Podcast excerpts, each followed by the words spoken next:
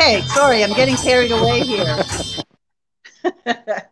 I want to, first of all, before we start the show, I want to say thank you. Thank you, thank you to Utu Witch Doctor who allows us to play his music. Utu Witch Doctor and the Dragon Ritual Drummers. We have a subscription to their music and we want to say thank you. And tonight's piece was called Master of Chaos because tonight's guest is a master magician of chaos.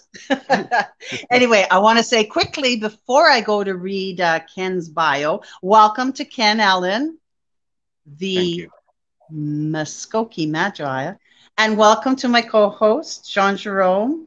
See, Hello, I'm getting really everybody. Yes, you are. Yes, you are. Very good. yes, I am. Blessings So- to everybody on this evening, and a w- warm welcome to Ken Allen. Thank you. Thank you both. All right. Thank So you. I think I'm going to begin tonight's show by reading Ken's bio because I think it's fascinating. He's my personal friend. I love him, but I want to read his bio because it's it's it's him to a T. Okay, so allow me. So tonight, Ancestral Eyes wants to welcome Ken Allen, the Muskogee Magi, on this episode 12. Our guest this week hails from Florida. He is the Miko chief of one of the Muskogee First Nations clan in Wakulla County, Florida. And he is also an ordained Catholic priest of the Magdalene Church.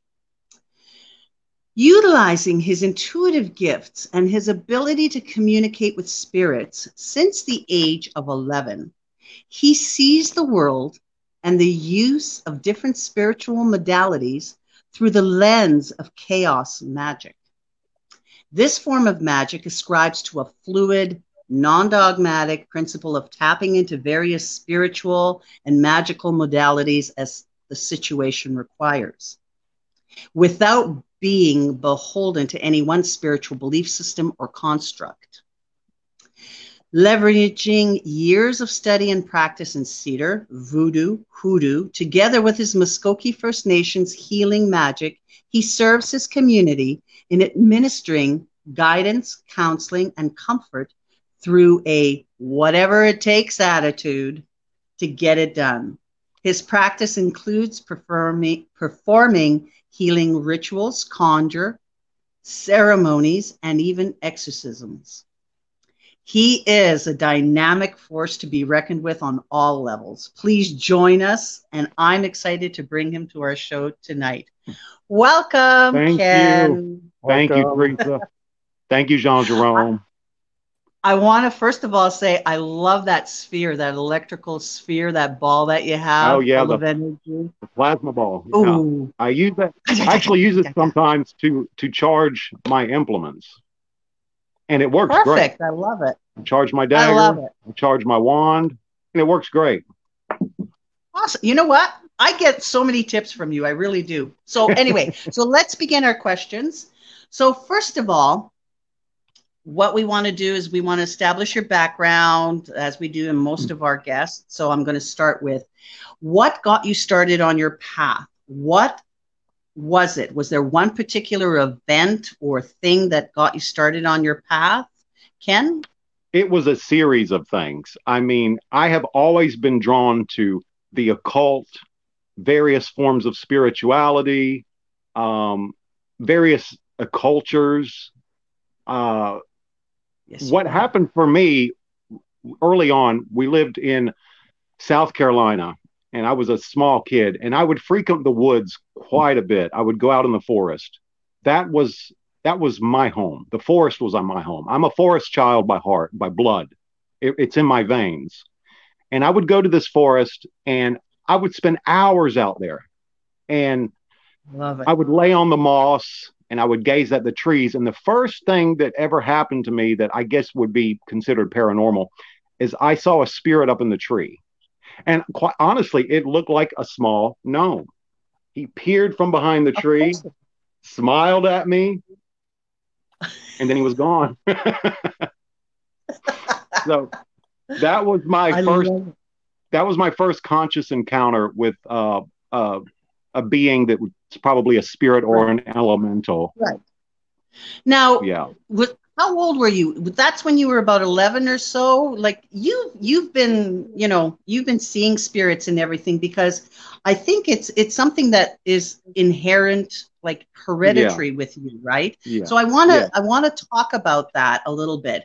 Could you elaborate on your ethnic background and your ancestry because this is this I think is really what your foundation is because of your background. Ken, sure. can you tell us? Yeah. Uh, my father is Muskogee right. Creek Indian, and my mother is Sicilian. Okay. Okay. And she is very psychic. Now, her grandmother, which would have been my great grandmother, practiced Italian folk magic. I love but it. They, they, they did not have any labels for it. They had no names for it. That's it was, right. It, it, incorporated a lot of Catholicism into this folk magic. Absolutely.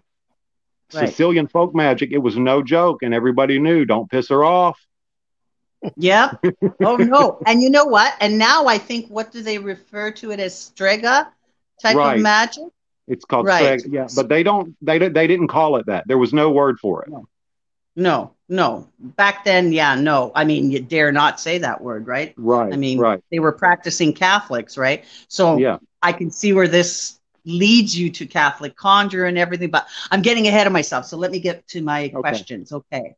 So, how do you interact with your community as a chief or a Miko? Let's start there with your your native background. Okay. Um, well, I'm a drummer. I go to powwows. I have a drum team, and we bring the medicine of our drum to different powwows. We also have a ceremonial ground called Sage Wolf Tribal Grounds, and that's where we have our four traditional ceremonies a year. Um, okay. And you guys, I would love for you guys to come down to a ceremony sometime. Thank you. Uh, I'd love to. yeah, I'd love to. Um, so you know, as the Miko, I'm also the high priest.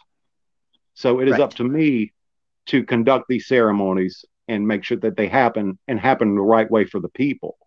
If the people have any right. issues or any problems or need any healing, they should they should contact me, come to me, and I will help them. Okay, so so as a Miko, then, in, well, to get to being a Miko, tell tell me what were the steps? Were there you know different initiations? Were there different um, um, you know steps or, or positions you had to hold before that? Yeah, well, I started out doing the grunt work as a vice chief. I trained under my Miko, for seven years. Now, he was a Miko and he was a Hillis Haya. A Hillis Haya isn't called a medicine man. A Hillis Haya is called a man of medicine. Okay. Okay, so what's the difference? Just the translation. Oh, oh, okay. okay, okay. it's the translation. But I, I right. apprenticed, I apprenticed under him for seven, seven years, and he taught wow. me everything he possibly could. And I love it. Several years later, one thing led to another, and I ended up becoming a Miko. I was initiated over the over our sacred fire as a Miko, and right. I've been a Miko now. I don't know. Guess I'm. It's pushing seven years now for me. Wow, good yeah. for you. I think that's awesome. So yeah. okay, so so you had to um, you had to take the net the necessary steps in in order before you became yeah. a Miko. I love that. So yeah. now something that uh, we had been talking, you know, prior to the show. I wanted to. Could you tell us? Because I wanted to know what is the difference about a. What is the difference between a ceremony and a powwow? Sure. Um, a ceremony is the heartbeat of your people. That's where the spiritual stuff happens. Now, that's not to say that spiritual things can't and do happen at a powwow because they have, they do. I've experienced it. I've been there. I've been a part of it. But powwows are more commercial. We allow you to see what we want you to see at a powwow. Okay. Okay. Okay. Ceremonies are closed. You can only come right. Uh, for for example, our ceremonies are closed. You can only come by invitation and it has to go through me. Oh, okay. So ceremonies would the ceremonies take place for healing, um, that they, kind of they, things when you ceremony? Sure. Yeah, that that's a big part of it. Uh, healing is a big part of it. Giving thanks to the creator. The Muskogee creator is called Hasaka Demisi. Hasaka Demisi. is and that basically means the giver and taker of the breath of life. Hasaka Demisi. Very interesting. Okay. we do these ceremonies to honor Hasaka Demisi. We also do these ceremonies to honor our ancestors who will return as our descendants. So there oh. is, oh, yeah, there is a belief. continuation. There is a belief in reincarnation. Okay. So so okay, so the ceremonies and, and acknowledging the divine, do Mhm. you have as other indigenous shaman shamanistic cultures have like a, a lower world, a middle world, and an upper world? Yes, Is that something that could you tell me a little bit about Yeah. that? we have the upper world, which is where Hasaka Demisi and his holy spirits that are called the Hofen and the Hofen. That's where they dwell. Then we have And the middle world. The middle world is where So- we are, the earth plane. they? Right, right, And right, we- right. Then we have the uh, chthonic realms, the dark realm, the under realm, the underworld, which is, you know, on the tree, it would be Sakadamisi, us, the underworld. So, like the tree behind us, Jean Jerome, uh, he he's he's put a, a, our our symbol behind Ingr- as Yggdrasil, Yggdrasil. Yggdrasil, from Yggdrasil from the uh, Norse. Right, Yeah. Yggdrasil. Right. Yeah. Yeah. Yeah. right. So we did that. We did that in honor of you because I think it was very important to do that. And I think going forward, I think this is what we want to do is have that tree behind there as well, and as well Mhm. as our spider. But anyway, I, it's not about us; it's about you. So getting back to you and your native beliefs and doing the ceremonies and the powwows, and I know you do ritual. So I, again, I don't want to get ahead of myself, but I'm going to try to, you know, be very method methodological Method- methodical. Methodical. Methodical. Thank you. yeah, I just washed my mouth again and I can't do anything with it, you know. But anyway, okay. So here I go back to the question. Now, you do utilize practices of other pagan belief systems. Yes, I do. For example, um, for instance, Norse. Yeah. Tell me a little bit about when would you use that and what practices? Because I know I mentioned in the bio as I read it, the Mhm. ce- is it, am I pronouncing it correctly? The cedar Well, practices, I pronounce it as Sater. Sater. satyr, Satyr. satyr. Okay, Sa- satyr. More like a more like a th Sater. T- okay, satyr. Okay, There you go. There All you go. Right, right. all right. And that was uh that was practiced by both men and women back back in those times in the ancient uh even prior to the Vikings. You know, everybody when it comes to Germanic and Norse mythology, they want to they want to uh, concentrate on the Vikings, but the uh, power and the magic of Sather predates the Viking age. So I trained myself to become a Sather Mater, which is a male. A Satrona is a female okay. who, practice, who practices the art. And what it is, is it's called, it's faring forth, faring forth. By that, you are pushing your Uh-huh. consciousness in, in into other realms of reality and realms of existence throughout the Yggdrasil tree. There's nine realms in Yggdrasil. Right. So you fare forth to those different uh, realms of being. And you can do that here Like- on Midgard as well. okay. So by using that force, right? Yeah. And that's how you utilize that that practice and that magic okay Yeah, if I All feel that if I feel that somebody's in trouble spiritually, a piece of their soul is missing, because in a even in the even in the Germanic traditions, we have multiple pieces to our soul. See, when I fare Yes, forth, yes. when I fare forth, the soul pieces have to stay behind to keep my body alive. Right my- right the right, conscious right. part of the conscious part of my soul goes forward and then i can meet that and i've done this before long distance i can meet that person's soul and bring it back to them and help them because usually a person will le- lose a piece of their soul through Right, traumatic experiences. Right right. Horrible traumatic experiences. And the soul jumps out of the body to preserve and protect itself. Right and and something else well not something else takes over it but it kind of disappears i would call it more well or less and, right and a part of that and a part of that person is missing it can cause yeah depression anxiety yes health Yes. issues, mental issues. Yeah. Yes, yes, no, for sure. I always learn something from you. I mean, but anyway, I'm getting ahead of myself again because I love asking you questions. I really do. I learn a lot, you know. I mean, we learn from each other, but Yeah. I'm always fascinated because, you know, you and I, but I'm not going to say until afterwards. But anyway, um, okay, so now going from the Norse, I Mhm. want you to tell me a little bit. Tell me about your voodoo practices and how you connect with the Loa, and and how did you come to connect with them? through uh, through Papa Legba. Papa Legba showed up in my dreams nine nights in a row. Nine nights in a row. That's a message. Yeah. Yeah. And I was That- I was really I was Yeah. really surprised. You know, I, I never thought anything like that would happen. So I'm like, okay, let, let me let me let me check into this a little more. And uh my God, I, I I've been doing it for so long now. I, I've been doing it for years. I, I sing to him, I chant to him. Um, I use some of the traditional voodoo songs. Um, okay, I make okay. songs up, I drum for him.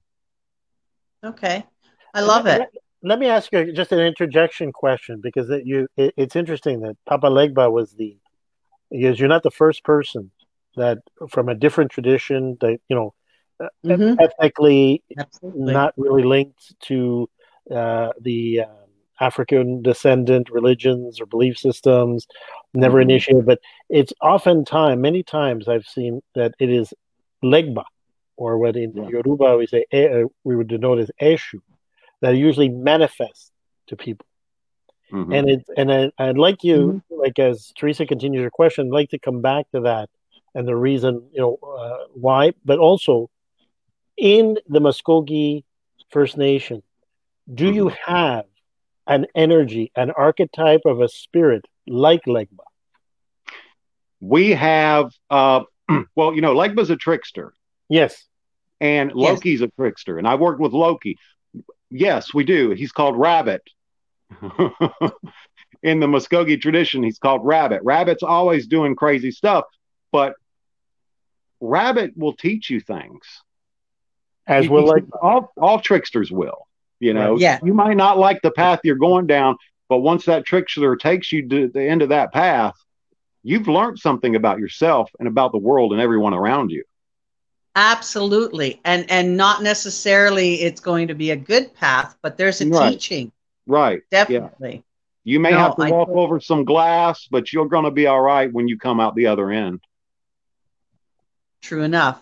True enough. Yeah. I So think I. I find that I find that very fascinating that he came to you in a dream. Well, I'm not because and see, and that's one thing I want to say here. Um, I know you and I have had many private talks and everything, and, and you never see yourself as an intuitive or gifted. And I always keep telling you, come on, of course you are. The things that come to you, the things that you work with, just, you know, just because you're not, you know, like a psychic medium doing cards or anything, you are very intuitive, okay? Very intuitive. I mean, it, it comes to you naturally, right? And, so I think and- that's really and one of your fellow Floridian uh, um, uh, citizens, uh, Milagros Garcia, was actually in the Faurisa faith, says, I think Eshu blessed him and identified himself so Ken can continue using his spiritual gifts. Eshu opened his path. Yes. Yes. Uh, Ashe. yes, he did. yes, he did. ashe.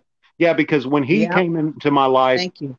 that when he came into my life, yeah, thank you. When he came into my life, the spiritual floodgates completely opened, and it was amazing. Absolutely. Absolutely. I, I love that. I love that. So now I'm going to ask you tell me about how you utilize chaos magic in all of this or or how do you u- utilize can you can you kind of tell me take me Yeah. down that road Um, it's an easy question, but I don't know if I have a, a, a, a simple answer. Uh, give me me- whatever answer you have for- it doesn't have to be simple for me, chaos magic binds everything together that I do, like the force. You know, Chaos magic is an energy right. to me, and it runs through everything, and it's what binds right. all my practices together. Um, Perfect. Now you you you're familiar with the Chaos Star, right? This is um, no. Show it to me. I don't know if you can see that. Oh oh oh oh, kind of kind of kind of okay. like. Well, Jean Jerome, can you get a picture of that, maybe? You've seen this? Yeah, yeah, yeah, yeah. I've seen it. Yeah. Okay. So the Chaos Star, it's got arrows pointing out all directions, and basically Just chaos. Like that lamp. Right. Right. Exactly. And chaos represents the infinite possibilities that emerge from that chaos. You know, right. More chaos, order, this and that. Now, the symbol of justice, especially in the Norse uh, pantheon, is the arrow, straight up arrow. But there, the, yeah, there's the chaos stars right there. Okay. Oh, okay. So All they right. repre- cool. they represent infinite possibilities on a cosmic level. Okay, but they're almost compass like. Yeah, absolutely. Uh, right. When when I use chaos magic, I use a lot of sigils, sigilization, symbols, right, seals. Um, I, I I use different systems of magic, beliefs, mm-hmm. spirituality mm-hmm. as a tool. Uh, I the right, right, tool for the right job for the time that I'm in and what I have to do. You know, for That's, that situation. Absolutely. That's you, you and your toolbox and mm-hmm. and and utilizing that chaos magic. Could you say that your chaos magic, the force is like the um the chi, the sure. age? Absolutely. Um, okay, all yeah. right. I totally get it. So, right. So I'm, getting, I'm, getting, three interesting comments here that are backing. So one from again from Milagros, mm-hmm. a fellow Floridian says I could see and feel that Eshu did Mafrefu Meshu in this man's life. Uh, Julie McMaster says, interesting. But interestingly enough, Awoi Fashe Buruboya Baba, uh, chaos is the realm of Eshu, and that is correct. Yeah. Eshu yes. controls chaos. Yeah. Perfect. Perfect. So I could totally. He is the agent of chaos. Yeah. And most people I get the wrong totally, idea. Totally, totally, totally. Most people get the wrong idea about chaos. You know, they think it's just a horrible thing, but it's not. So many beautiful things have been born out of chaos. That's right. You're right. No, yeah. you're right. And no, I totally agree with you. So now this brings me to my favorite uh, topic uh, that I know about you. Okay. And what you are well versed in as well, and that's exorcisms. Yes. Okay. Yeah. So I want to go through the different styles of exorcisms that you utilize. Okay. So I'm going to start with you with your um, with your role as a priest. Now, even before being ordained a priest, you were doing the Roman rite as an exorc as a form of exorcism. As Can you elaborate a little bit? and then. And then after we go through each of the ones i want to uh, discuss then give us examples okay? Because this this is what's going to be fascinating. So don't give us sure. the examples just yet. I just want to okay. establish which ones because you've got lots of really fascinating stories when it comes to this. So let's talk about your your or if you have the story now i mean sure share it. Go ahead. But tell me about the using the roman rite in in the form of exorcism. Mm-hmm yeah, I mean, uh, the Roman rite of uh, Catholic exorcism is very powerful. And I have used it multiple times prior to even becoming uh, an ordained priest. Uh, I used it and it's very effective. And the church will tell you, oh, you got to be of this and you got to be of that. Baloney. If, if you have it in your heart, you have it in your mind, you know, and, and you train Absolutely. yourself. You do have to train and you do have to do a lot of reading yeah, and praying. You have to pray hard. You know, you can do the Roman rite of exorcism if you're serious about it. And I've done it many times and I've it does it. work. Yeah. and it, it, works. It absolutely works. So so tell me what do you use what do you use for your Roman rite? Because I know you and I have talked about that, the type of mm-hmm. um uh the the the type of uh, saints you use, and the tools. Uh, before we start, I, I just want to acknowledge hi, Kevin. And Kevin says, I have witnessed Ken dealing with many forms of spiritual advisory, and he is as real as they come. Oh, I totally know he's real. I just know intuitively as soon as I met Ken, I said, nope, this is the real deal. So thank you, Ken. Yay. Yay, Ken. Um, so tell me a little bit about the tools that you use. Like, and, and when I mean tools, I'm also referring to the saints as a form of, oh, yeah. I don't mean disrespect, but right. take it from there, please. Sure. Uh, yeah. I mean, okay. Let's the tools. Uh, a blessed rosary, a blessed crucifix. Now, the, the rosary and the crucifix, I use them only for exorcism. That's right. I do too. Yeah. Uh, a Saint Benedict medal that is also blessed. Yep. Yep. Holy water that is also blessed. It's Yep. very important. Now, I bless all this stuff myself. Right. Um, But when before you got ordained, did you get this blessed by a Catholic priest? Because I know I I did. I did. And I Yeah. actually got all my Yeah. tools blessed by a Catholic priest, and I told him what prayers to use because I said, "Don't give me Yeah, the general whatever." You and I talked about that, Right, right? And I said, right. "I want the real one." And sure enough, he just kind of looked at me, and I go, I looked at him, and he he reached over, he took his other uh, his drawer out, and went the, the other book and said, "All right, I'll do it." Right. So Yeah. yes, you're absolutely right. You have to have the tools blessed Yeah. properly by a priest, proper prayers, properly prepared, Mm-hmm. right? So That's no, I totally agree with you. No. So yeah, Now, I would I would do that. I would have the before I became ordained, I would have uh you know other priests bless the tools for me and, and the holy water as well. Absolutely. Now you do it yourself. So I now mean, I do it myself, right? right. Even though it's not Roman Catholic, it's still Catholic. Right, exactly. You do it yourself. Yeah. Perfect. Okay. So now what I want to do is I want to talk about you as a native Muskogee elder and doing an exorcism. Okay, What- sure. What would you do that's a little bit different or the tools that you might use there for that?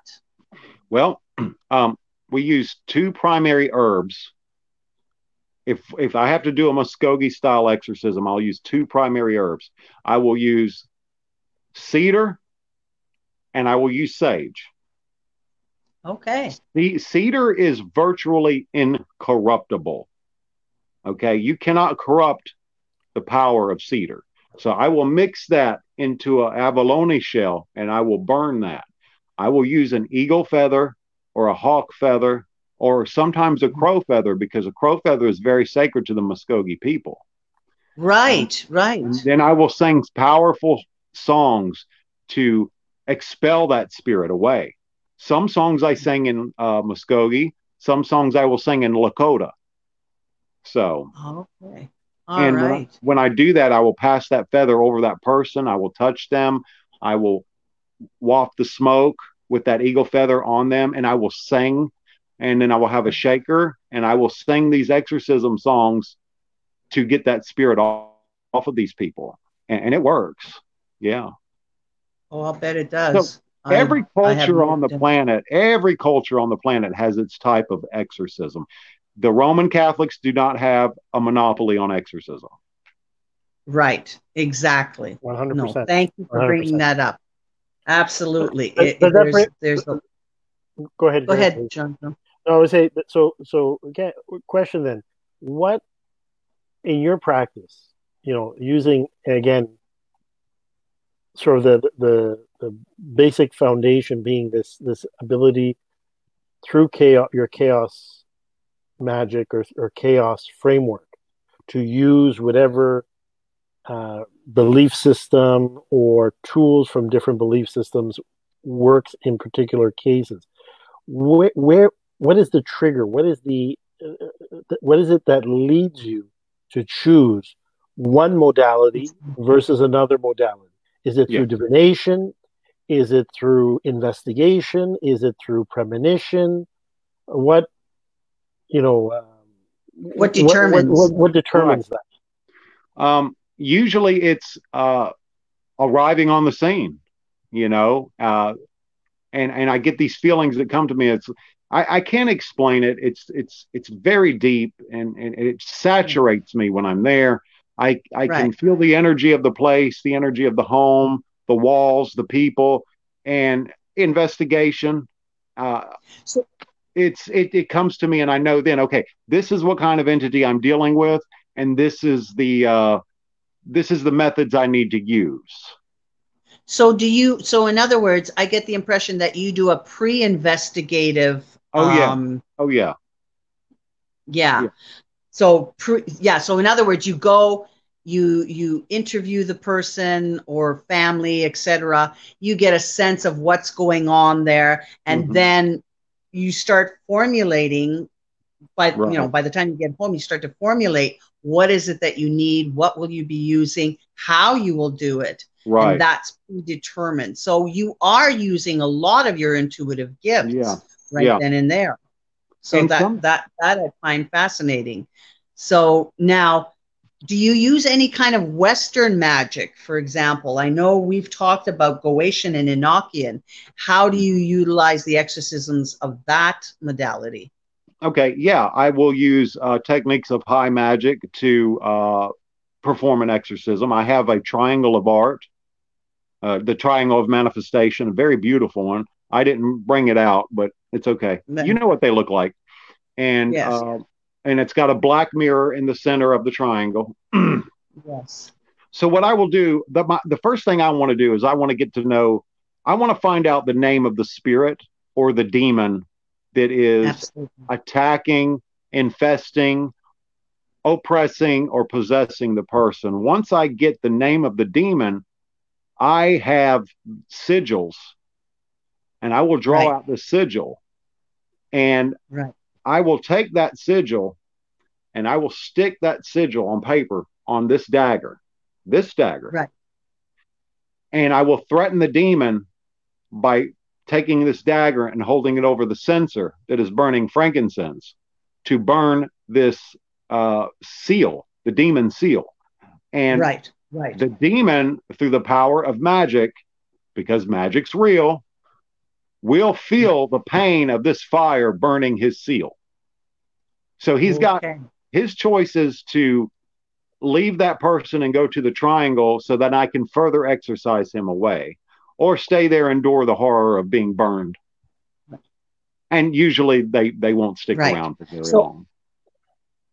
And that's when you determine whether you're going to use Goetian or Enochian magic, Right, depending on the pre, right, like the interview, the pre-interview sort of Right. thing. Okay. and sometimes I can't. Now- sometimes because of distance, I can't get over there and do a uh, a pre-interview or a pre-walkthrough. So I bring as much stuff with me as I can, and I'm once I get there, I interview, I walk around, I feel, and I'm like, okay. And, and it all happens at light speed, and it's like, okay, this Right. is what I need to do and how I need to do it. Right. So spirits, spirit obviously talks to you, and Yeah. um, do you feel you have your own spiritual team that you go with, like your own ancestral spiritual I do. guides? Yes, and I that? Absolutely. do. Even when I'm at home by myself, I never feel like I'm alone. no. I never you- feel like you know what I mean. Yeah. Exactly. No, I'm I totally know. Right. So. Now, tell me a little bit of voodoo exorcism and how you know you utilize that for okay. exorcisms. Yeah, sure. I'll give you an example. I had an individual come to me who was, uh, this person was not possessed, but this person had a heavy attachment and extreme oppression. I mean, it was just tearing this person apart. So they came to me and I, I, I took them out in my voodoo temple where I have my potomitan. And um, I called upon Papa Legba first. Oh, Papa Legba, they want Legba, oh, Legba, Legba. You know, I sung to Legba. Right. Uh, and, and Legba opened the way for me to contact Baron from, you know, the gig. Right. Baron right. and his wife, Ma- Maman Brigitte. And right. so once they were present, you know, I communicated with Baron and Maman, and I was like, look, this spirit, this spirit doesn't belong here. This spirit belongs Right. with you. You take him and you handle him and you do what you want. So I, you know, there was an offer offering of coffee and Jamaican rum. Okay. Hard black coffee and Jamaican rum poured into the coffee. Um, so I worked on this person for almost four hours nonstop. I mean, I was wore out, but this person lived like five hours away. So I was determined to get it off them right then Right. and right there. Right. My assistant Right. was with me. Right. So- you have an assistant. That's Yeah. right. Yeah, Right. I do.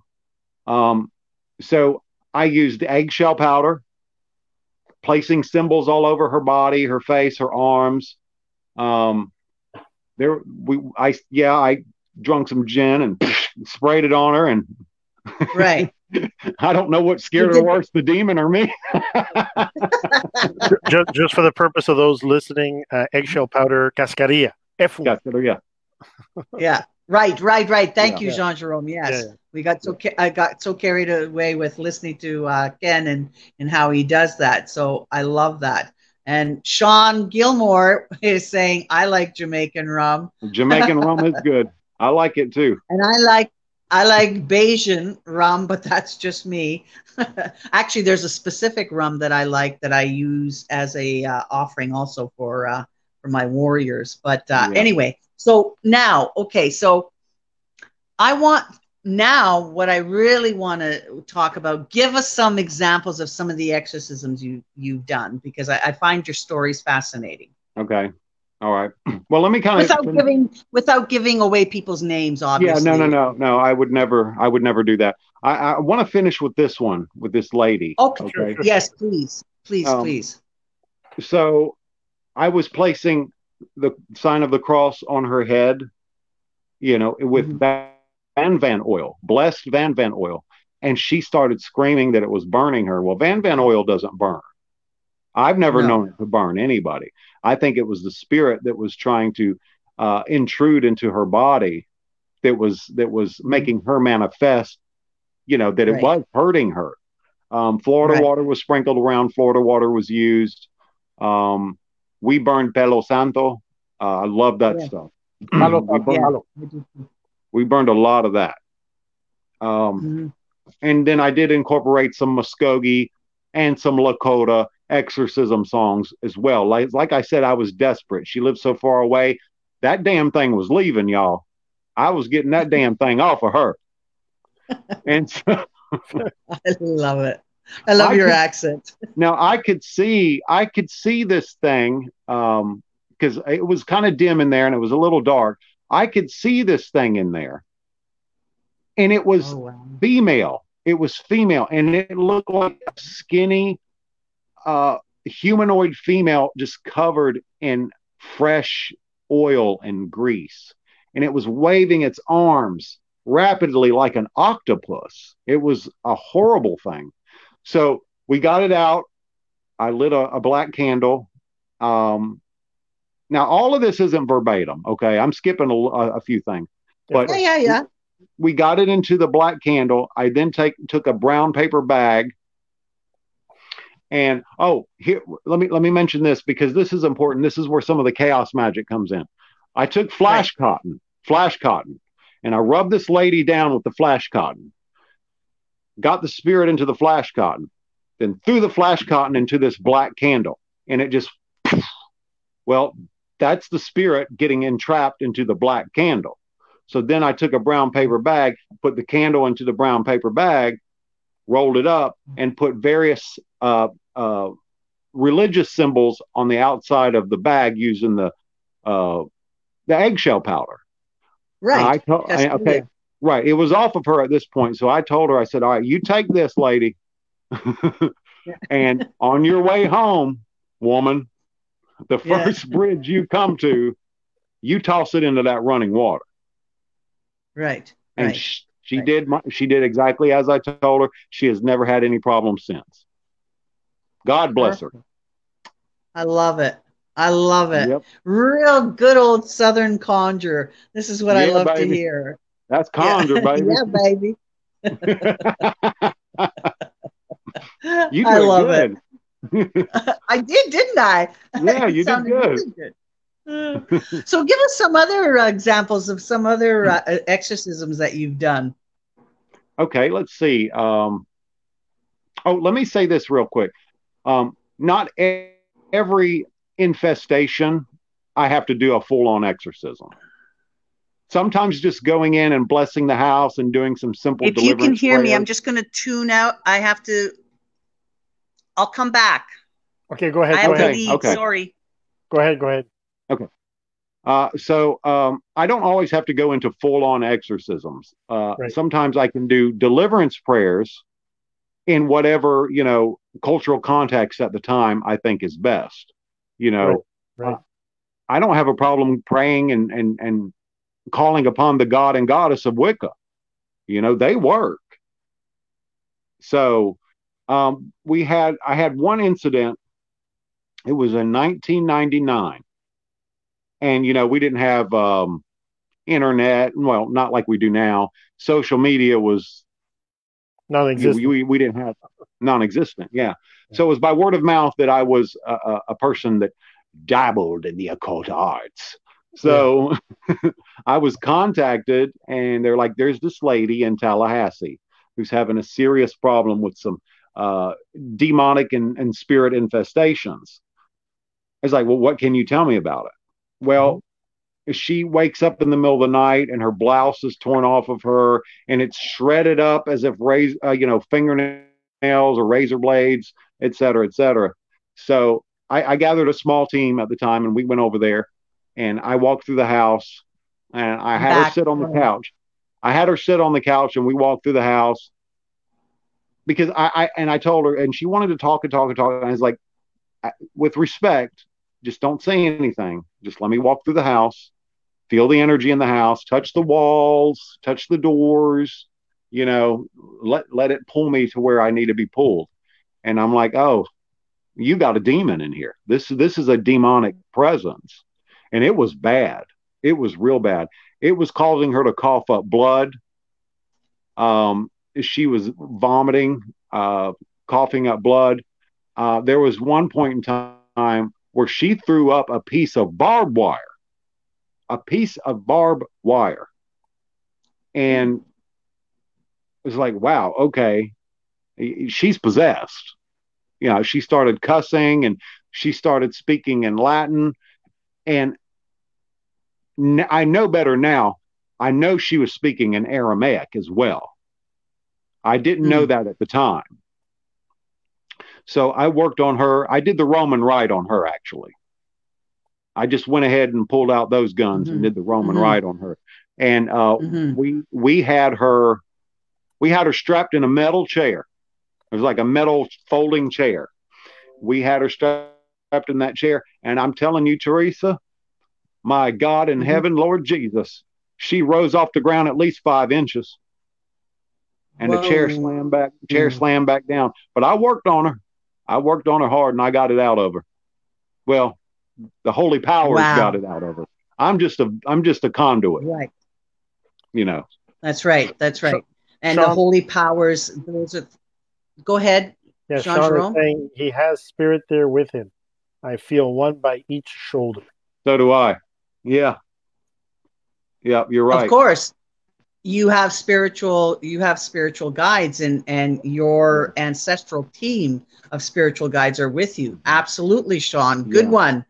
Yeah. He feels. And Milagro Garcia says, I've seen people get hit. Ken, have you had people with negative spirits assault or attempt oh, yeah. to assault you?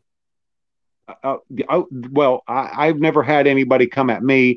I've never hit, been hit by a spirit, but other people have. Yeah, I'm talking slaps and scratches, black and blue. Uh, mm-hmm. Like they're, they're when they would be walking, it was like their feet was just taken out from under them. I've seen that now, happen. I've seen that happen at a graveyard.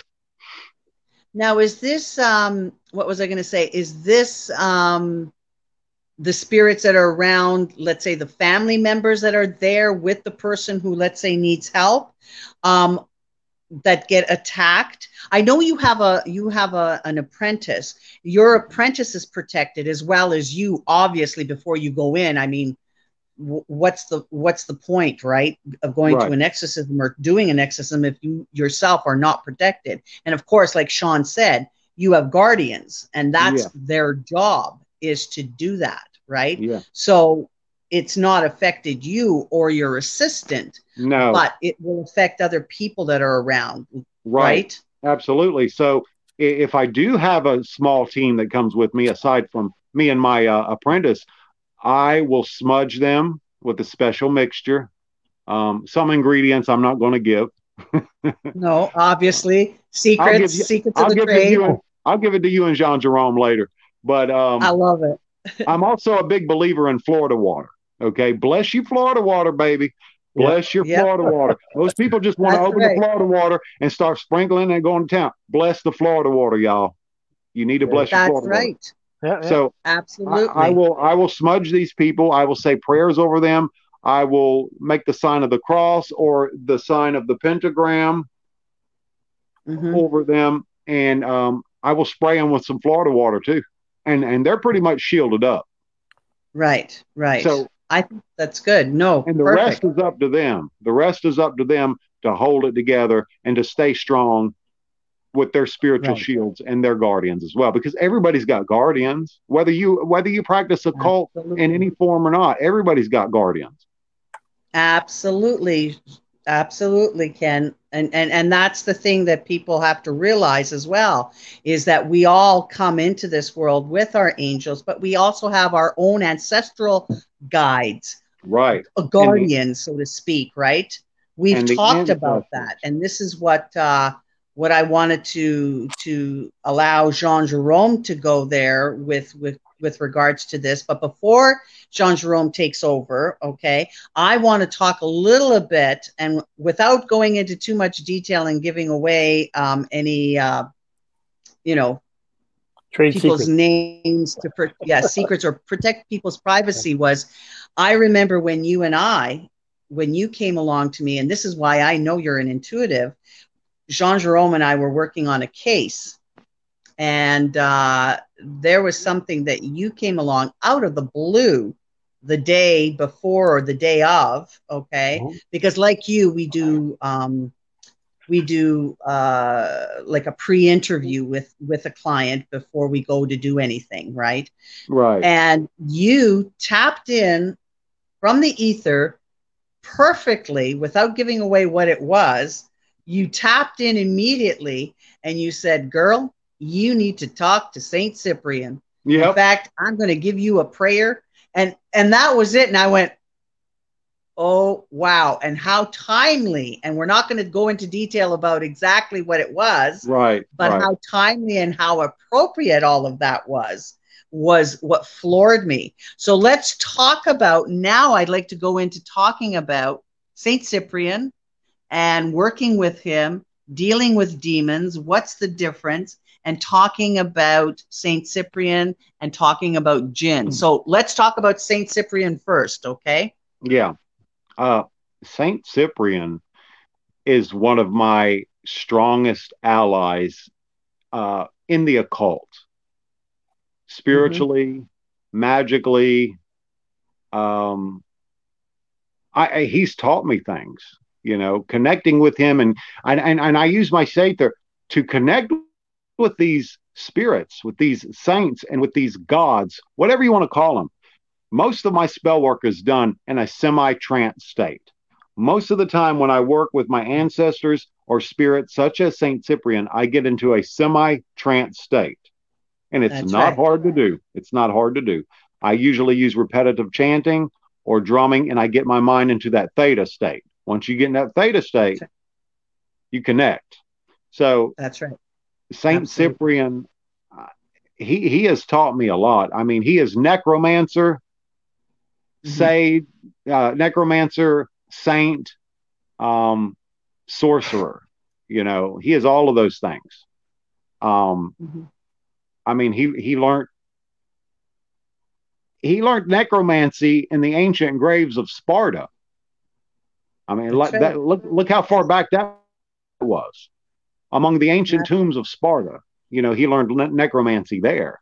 You know, he learned how to Mhm. control and, and converse with the four winds at Mount Mhm. Olympus, at the uh, Mhm. Mount Olympus. So, um, yeah, And- Saint Cy- Saint Cyprian's always been there. Saint Cyprian is really um, he's sort of the link between pagan Catholicism and occultism. Exactly. And being um, a saint of pagan uh, worship and utilizing Solomonic magic, etc. Mhm. his whole sort of focus was to to utilize all of that. But at some point he had turned and became a catholic saint. So do you you know the history a little bit about that. So could you uh, tell us a little bit about that Well, I saint don't. uh, and how she uh, sort of interplayed I don't remember uh, uh, exactly, you know, when that happened and how that happened, but I do know that he did convert to That's right. Catholicism, but he did, but he did maintain his occult practices and high magic.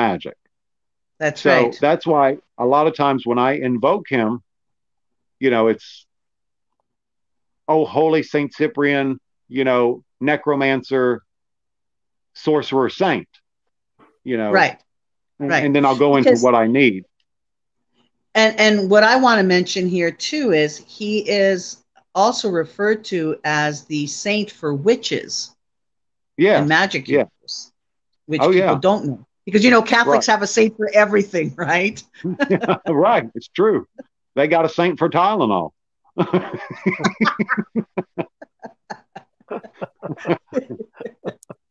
I love it. Oh, that's a good one. That's a good one.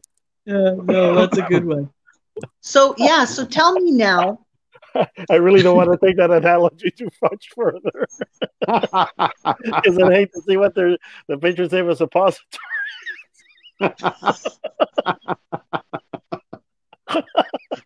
You guys, I couldn't resist.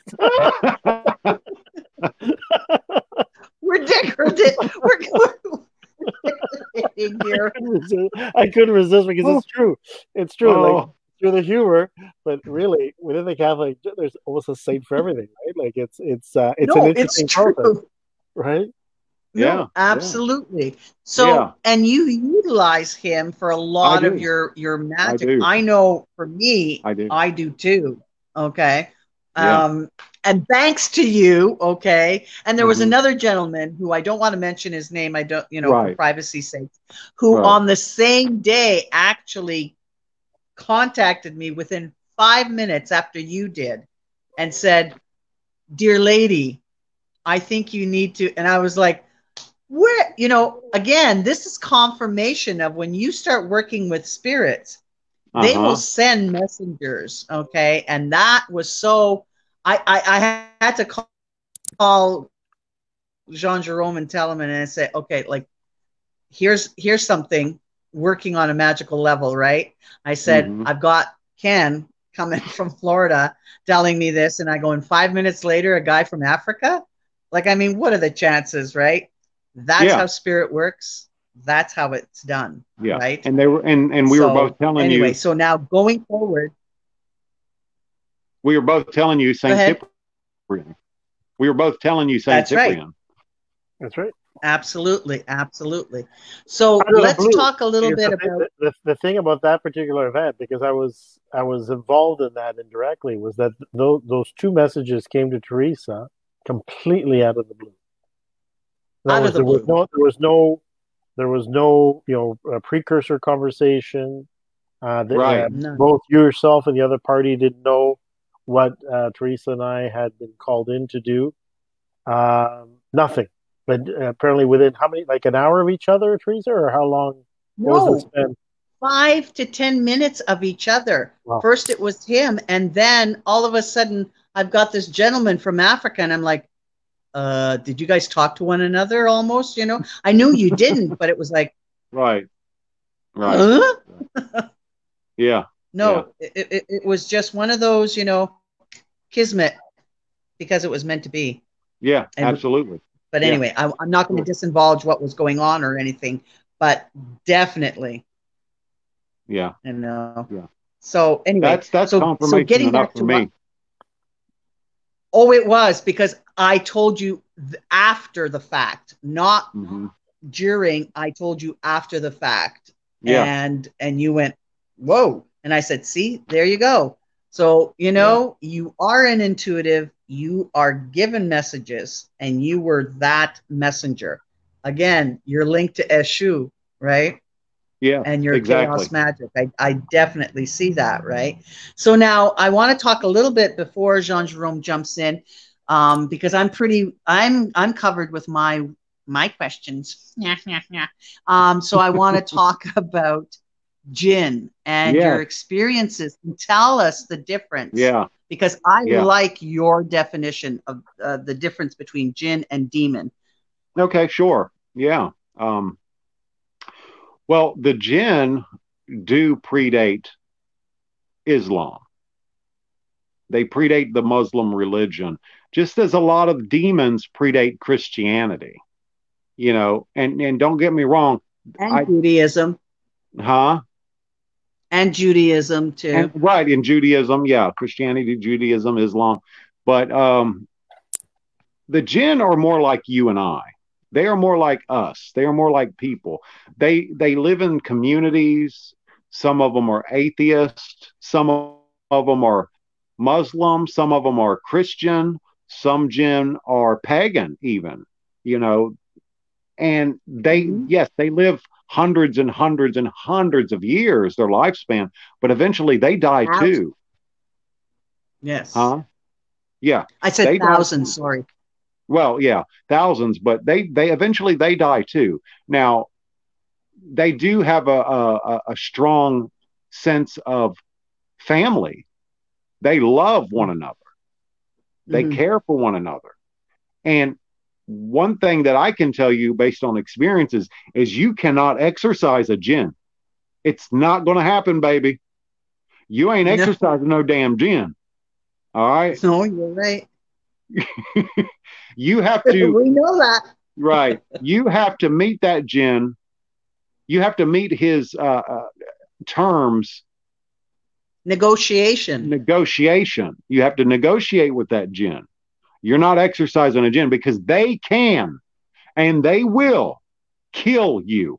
Unlike a demon that only has so much control and so much power, can only do so much. A jinn can kill you just by looking at you. And so they don't have, to, have that's why, you know, people have to understand that, you know, throwing a cross at them or or, no. or whatever other religious has no effect whatsoever. That won't, that won't do put a that damn thought thing. away. You know, it's got nothing to do with any sort of religious symbol or any prayer that you know you can come at them. It's like, yeah, okay, whatever. You know, that won't that won't do a damn thing. No, no, no. Back in the early nineties, we had a chocolate had, bar, and they like a chocolate bar. They might do it. well, back back saying. in the early back in the early nineties, I had a situation where a young couple, um, well, I mean, I was young then too, but they they had a problem with the spirit. Anyway, to make a long story short, I went in there and I found out that it was a jinn. Uh-huh. So I got I got into a semi semi trance state, and I was like, okay, I met the jinn. It's like, what is it that you want? He want this jinn, It was a male. Wanted a blueberry bush planted behind the house, so it can suck on the blueberries. That's it. We planted a blueberry bush. Never had no damn problems out of him again. It's all good. Wow. Yeah. Simple. And that's and that's a very and that's a very interesting one. One of the things that's always fascinated me about you, uh, Ken, in the short time that I've had the pleasure of knowing you, is that in spite of having, you know, exposure and working with, you know, wide variety of different modalities, and all this time that I've spoken with you, not once have I heard you write or say something which is incorrect.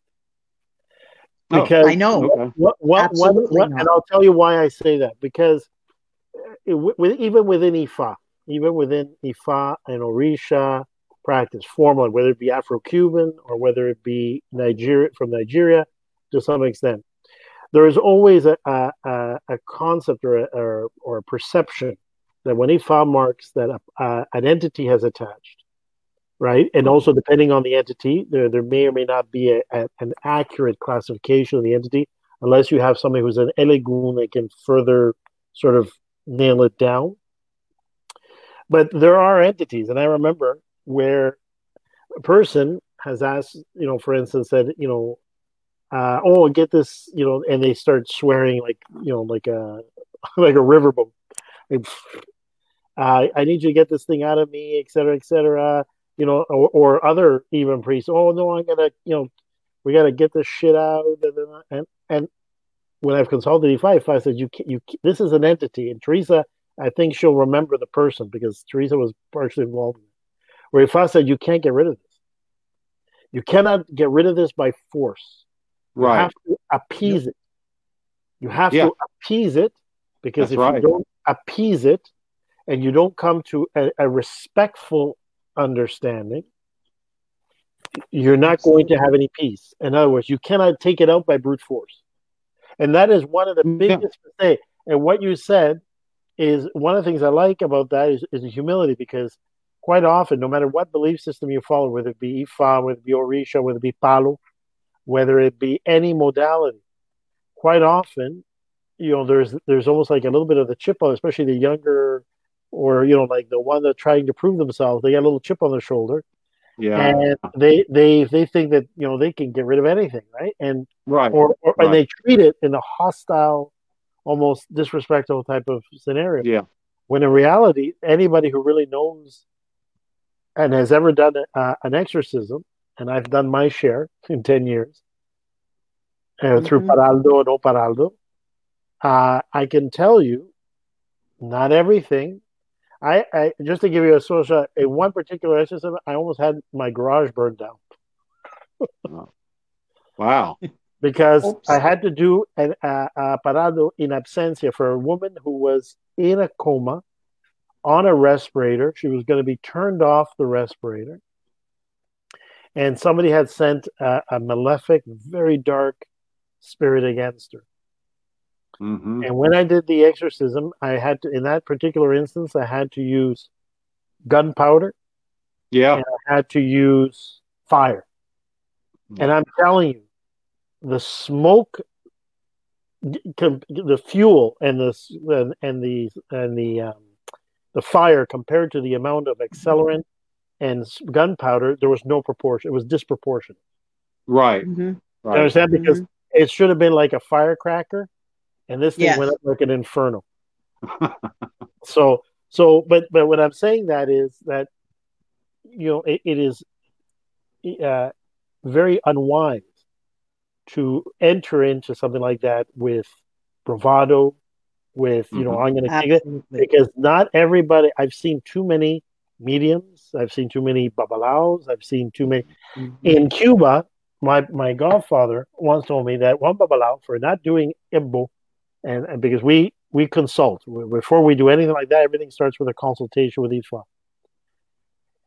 And Ifa had warned one of the babalaos, you know, that they had to be careful because they were going to do a parado, and the spirit, the entity was very very strong, and so and that they all had to do imbo. They all had to do, in other words, a ceremony to themselves of sort of cleansing or or they, an offering before doing it all the babalaos did it except one.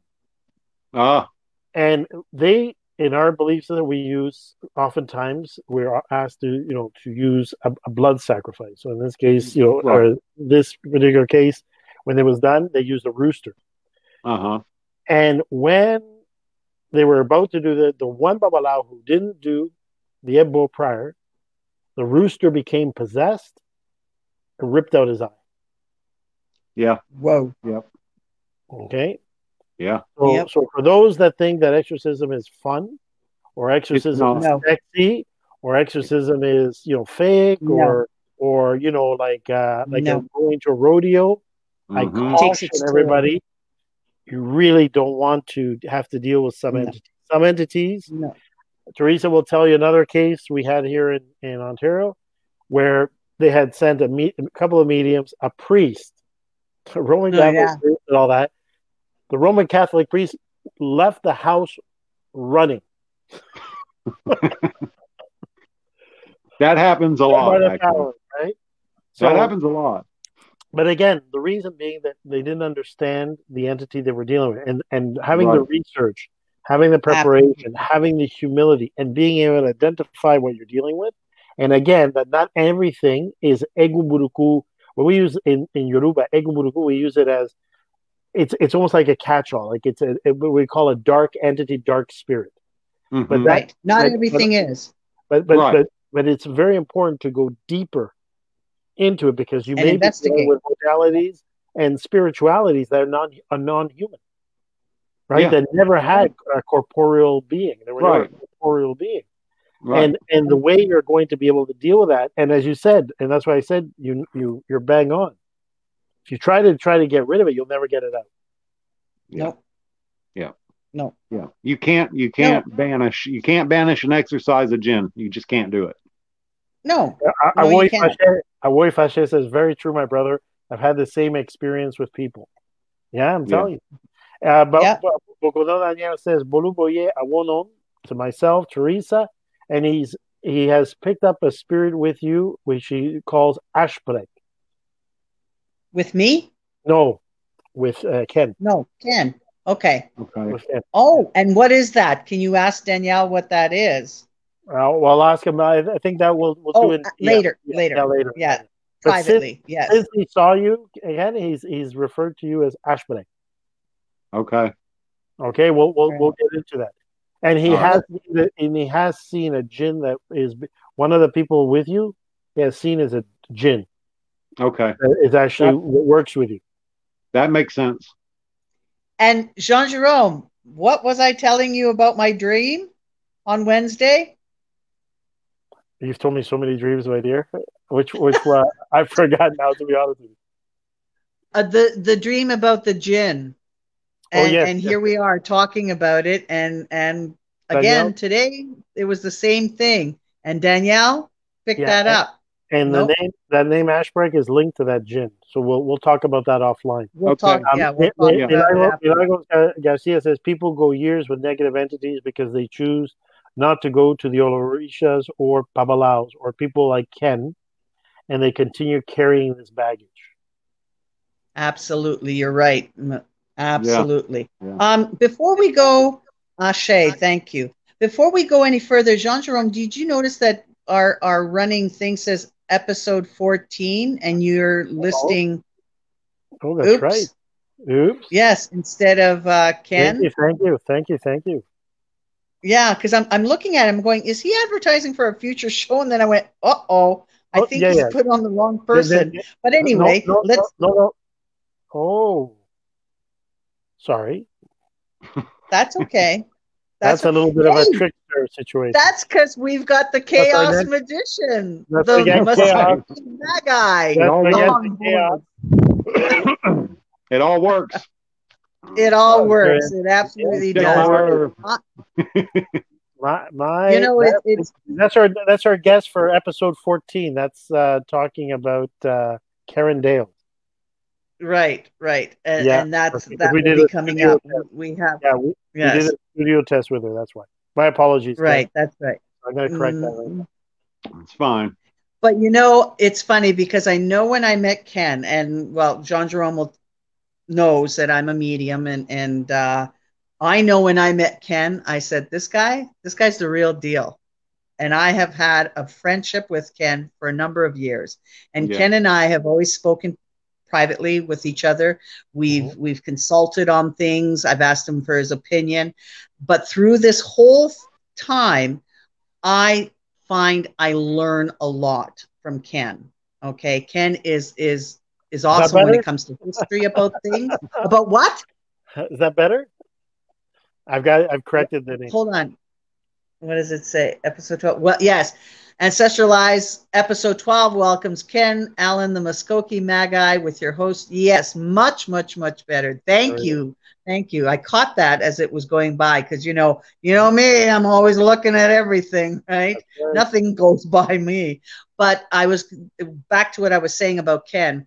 I know Ken and I have talked privately about things, and I learn a lot from Ken in things. Ken and I um, are both administrators on a group that we have on Facebook called Conjure Baby. That's Yep. Conjure Baby. That's and um, I like, I go in there. I haven't been on there for a while and said anything, but Ken, Ken is amazing. The stuff he puts on there, it's like you know, I I, I invited uh, Jean Jerome, I invited a few other people, and and I know that Jean Jerome just sits there and goes, "Where does this guy get this from?" And I go, "Because he's self-taught, and the other thing is he works with spirits. Right. He knows yeah. his, he knows his of, shit. Okay, a lot of so, my stuff, a lot of my stuff my is French. Been, yeah, a lot of my stuff has been spirit taught. Yeah.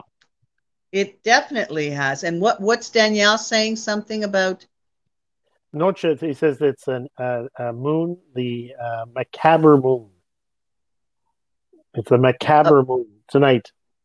Oh, okay. Oh, oh okay. What, what, he's referring right. to, what he's alluding to is right now, um, some of the spiritualities or the guardians that uh, Ken exudes or presents do fall not on the side of light, but they fall on the side of, of a bit of darkness. But darkness for the sake of healing. Sure. Absolutely. Yeah, I don't know if you know what I mean. Thank yeah. you for that, Danielle. Absolutely. Yeah. Thank because you. Ken does walk on he walks that fine line. He's got his foot on either side. But that's yeah. because Ken's the real deal. You know, he's not a light worker.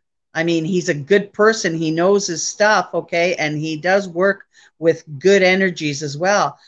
But Ken is able to walk on that other side because he knows how to operate and work in that realm and make healings. I mean, the man is just gifted. I, uh, you know, I'm not blowing smoke up your butt, my friend, but know. you know, you are the real deal, and that's just how I see it, and that's why I wanted you to come on the show. All right. Um, we were going to have you at one point. I know. I think I've told you with Father Fred, but I said no, right. no, no. I think we really need to. First of all, we needed to finish our our episode with Father Fred because that's mm-hmm. who you are ordained through your right. your Catholic uh, priesthood through mm-hmm. Father Fred. And Father Fred, I love him dearly, but I think Father Fred needed his own show and to finish the show because when we had him on our first episode, um, we we couldn't finish it because of a technical difficulty. And then yeah. I said, I want to have you, Ken, on board. And we were tossing that kind of idea back and forth. But I said, no, no, no, no. I want Ken all in on his own because Ken Ken's got a lot. Okay, he's got some good stories. He's got he he he works the stuff.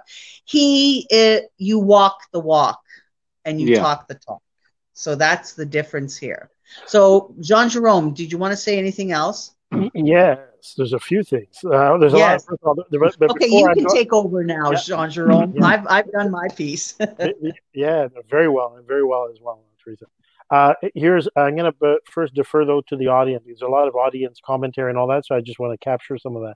Milagro says, "I have a friend that has spirits that has been sleeping with her for over 20 years due to the fact that her family is Catholic. She's never accepted assistance. Uh, accepted assistance. My first husband tried to help her. My second husband tried to help her, and she never got help. Well, okay here's someone that possibly could use the services of our Ken. Yeah. And she says, as a consequence that, she's never been married or had children. She's shared details of the spirit's actions, which is transparent. It's become her partner. Uh, Gray Lone says, uh, and he tends to attract other people who have other approaches. He continues to learn from them as well. Every aspect of life can teach something if you look, and he does. And that's referring that's to you. That's what he does, Gray. Yeah. Thank you, Gray Lone. Absolutely. Absolutely. And another one, uh, Milagro says, in my next life, I want to be a politician. they are the only ones who not unemployed in Florida. Laugh out loud, just a little humor. Cute, Milagros. I love it. uh, Danielle asked, uh, "You, your, your voodoo um, aspect? Is it from uh, under more the Haitian Haitian influence or more the New Orleans? It's the New Orleans, but I do work with the Petro as well. I like the Petro Loa. okay. Okay. Okay. Okay, yeah, go if, ahead. And and I'm not ashamed. I'm not. I'm not ashamed to say if uh because you know healing magic and stuff that's important but look let's face it let's just be honest okay curses are curses are necessary sometimes too. Sometimes you got to put it on that ass. You know what I'm saying? So sometimes Absolutely. So yeah. I sometimes you love gotta- the way I love the way you you know this is that attitude of yours that I I really admire and I get a Well, kick out of. Well, girl, Teresa, you know. You you do. Sometimes you got to put it on their ass. And uh, if, if if I want to do a heavy curse, and I have good reason, and I'm justified, I always make sure I'm justified, and I use divination to do that. And uh, if the uh, runes or the cards or you know are, are telling me, yeah, go for it, knock it, knock yourself out, I, I will invoke the the Petro Loa to do that. And um, one of the biggest curses I ever did was using a horse's head in a petro rite. I won't get deep into that, but no, no, no. I'm, Okay. I'm not I'm not scared or ashamed to use the petro. I'm not ashamed to say I've done curses and will continue to if somebody needs it. yes, So, that's right. so, so, uh, Ken, uh, Danielle is going to make has made two comments, and I want to preface with the fact that he, he tuned in late, and he doesn't speak English very well, but yet he has these comments which are interesting based on what he sees in you. Number one, he says, "I, I saw that you work with Petro." That's why Oh, he asked wow. about voodoo. He sees the Petro Lord, and specifically, he asked, "You work with Samedi." Yes, and I do. Didn't hear that because he tuned in late and Right. English. Wow. I there do. you go. Yes, I do. I work with Baron. There you go. Absolutely. There Yeah. you go. Yeah. Verifying he has- everything he we've already talked about. He says, or or uh, loa criminal. It's a criminal. Yeah, that's a it's an alias, an alias for a petrol. Oh, Okay. oh, oh, okay. Okay. Okay. Hmm. All right. Yeah. Okay. No, I was going to say Ken's not a criminal. not that I know. No. So Milagro I mean, wants I- Not to my go to- buddy. Yeah. And Milagros is saying, I would like to keep in contact with Ken. Y'all, please private message me how I can reach him. Absolutely, we will. Sure. Um, So that's why that's we his have him Facebook at the bottom here. Um, and and his link, the Facebook page to to reach you. Yeah. Um, there it is. oh, you can um you can go to uh the order of help me out, Teresa. I can't never remember the name because we changed the name, remember?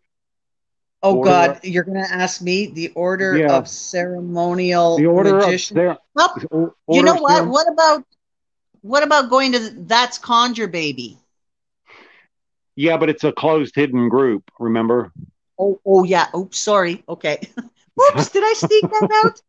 So go to uh, go to Order of Wizards and Ceremonial Gi- Magicians, or Order of Ceremonial Magicians and Wizards. I can't remember. It's something like that. Jean Jerome, can you find it? Because I think you're in Find that group too. Yeah, I am, I am, He's I am. It's the Order of Ceremonial Magicians and Wizardry. That's it. That's it. Right. Right. Because that would be a way to contact. Oops, did I just let something slide out that I shouldn't have? Whatever. Anyway, it Don't is what it it. is. But yes, Now, Yeah. now the That's horse's okay. head, I have to ask because uh, you know the horse's What- head. The Yeah. horse's head is is something that's used in in in some rites, but Uh-huh. also is that also a I love animals. Sicilian uh, a Sicilian part? It is. It is. Yeah. is. So yeah. Um, particularly with the mafia. Yeah, Um, they uh, that was a sign that your your ass was in trouble if uh, you woke up That's and there was a horse's head in the bed with you.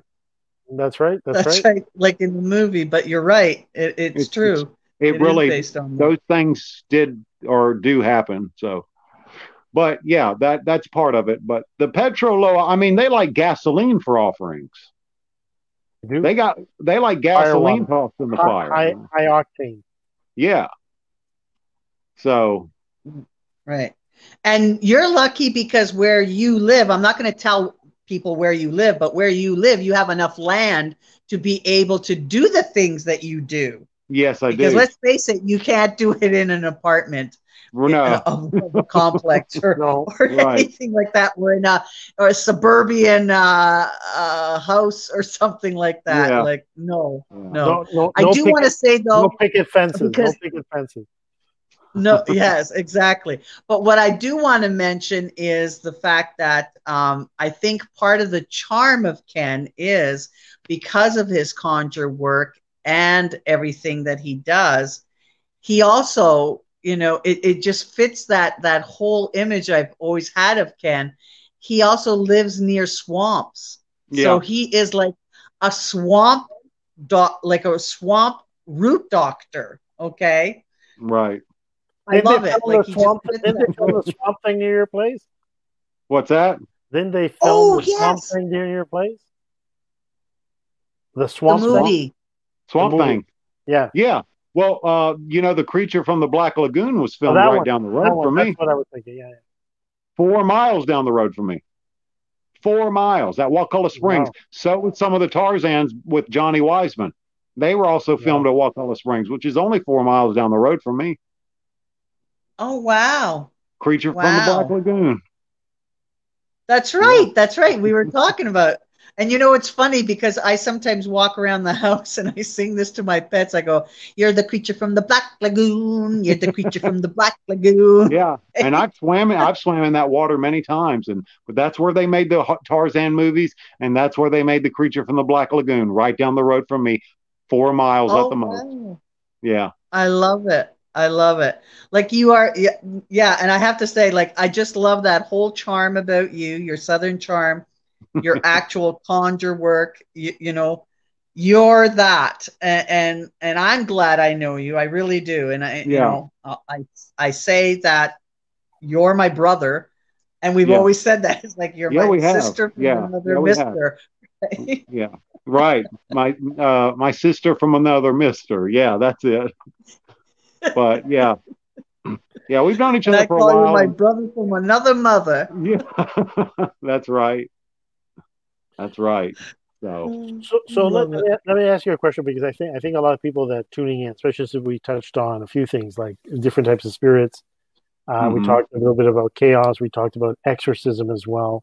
Uh, Ken, in in terms of your experience, like we talked, uh, uh, Teresa touched upon, you're the one person that we know that differentiates demon, the word demon, mhm. from Yes. uh, from jinn Yes. whereby you've indicated one difference between jinn and demon is the the, the lifespan. In other words, a jinn has a, a, a perhaps a, a very lengthy but a Yeah. finite lifespan.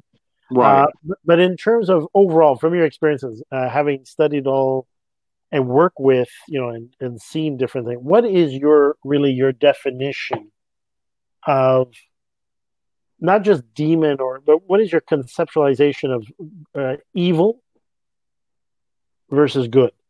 okay. when you when you Well- when you when you look through your Muskogee, when you look through the voodoo, when you look through the ceremonial high magic, when you look through all these modalities, even the your the Catholic uh, uh, Christian Conjure. sort of lens conjure, and, and also the priesthood.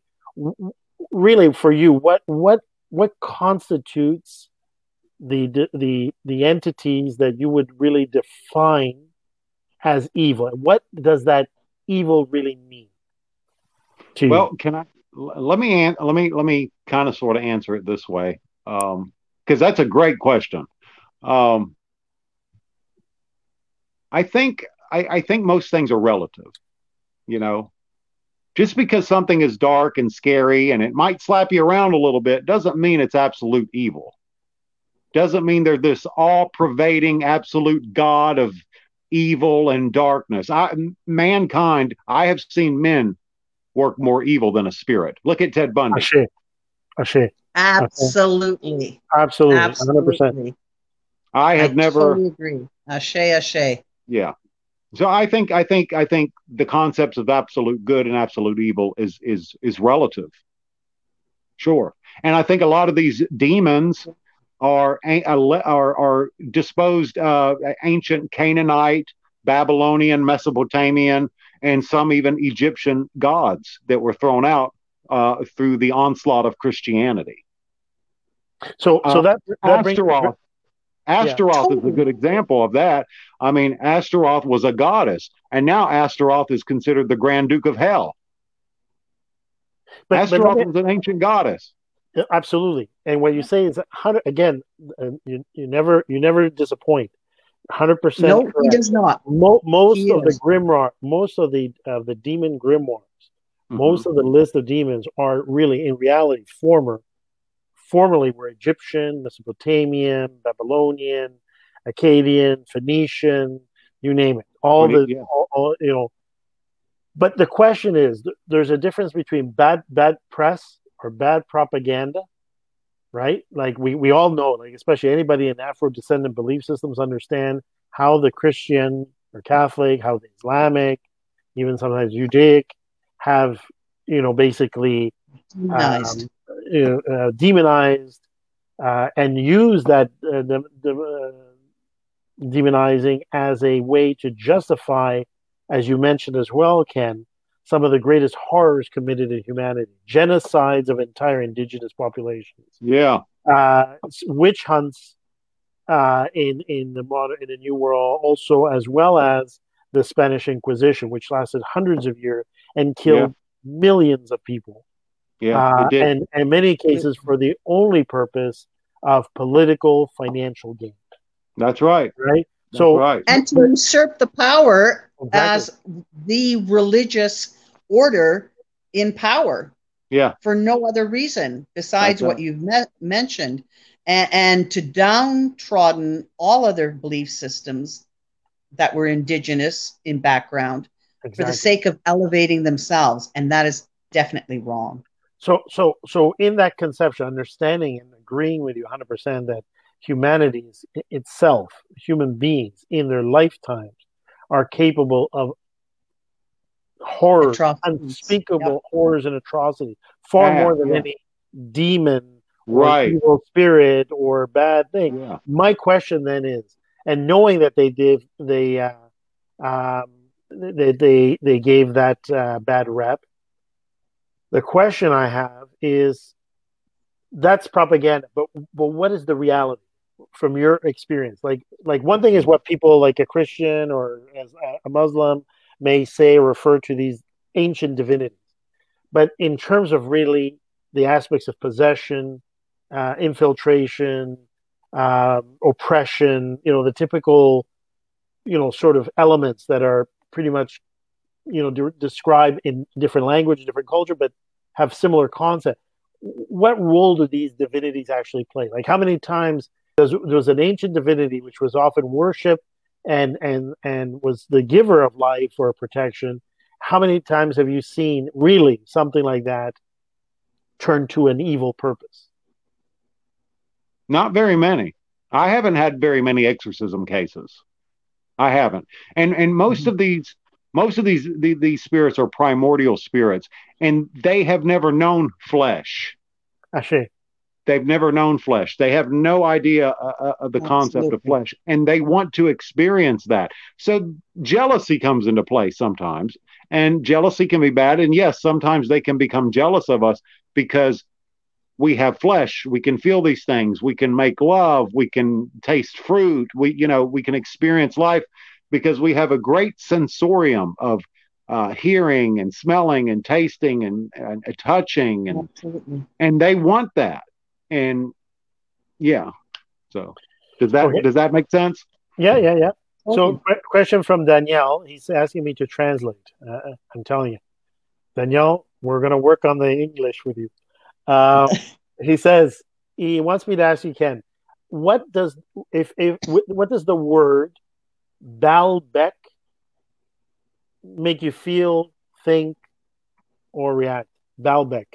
Baalbek um I feel powerful darkness from that, but not absolute evil. I, I, I feel being able to navigate in a chthonic realm. That's what I'm feeling. Uh, okay, so uh, chthonic. Uh, actually, I need to clarify. When you say chthonic realm, can you de- de- define that? Like like like an underworld. Underworld. reality, underworld reality. Chthonic, okay. Oh, so okay, catónico, catónico. Okay, um, eh, eh, I'll say this in Spanish. Uh, Daniel dice que esa palabra le inspira como un sentimiento de una entidad que es de los, un poco de la oscuridad, pero no maléfica, y que viene de inframundo. Okay. Translate. Teresa, you okay? Uh, yeah, sorry, I have to put my uh, battery pack on. I apologize. I thought I'd do it indiscreetly, but I guess not. Well, we're talking. We're talking about you know evil possession. All of a sudden, I see Teresa leaving the screen. Right. It's like, are you all right? Are you all right? No, Oh I'm not going to crawl up I- the wall or the I- I- ceiling, guys. I swear to God, if you start crawling up that wall, that's it. I'm on my own. I know.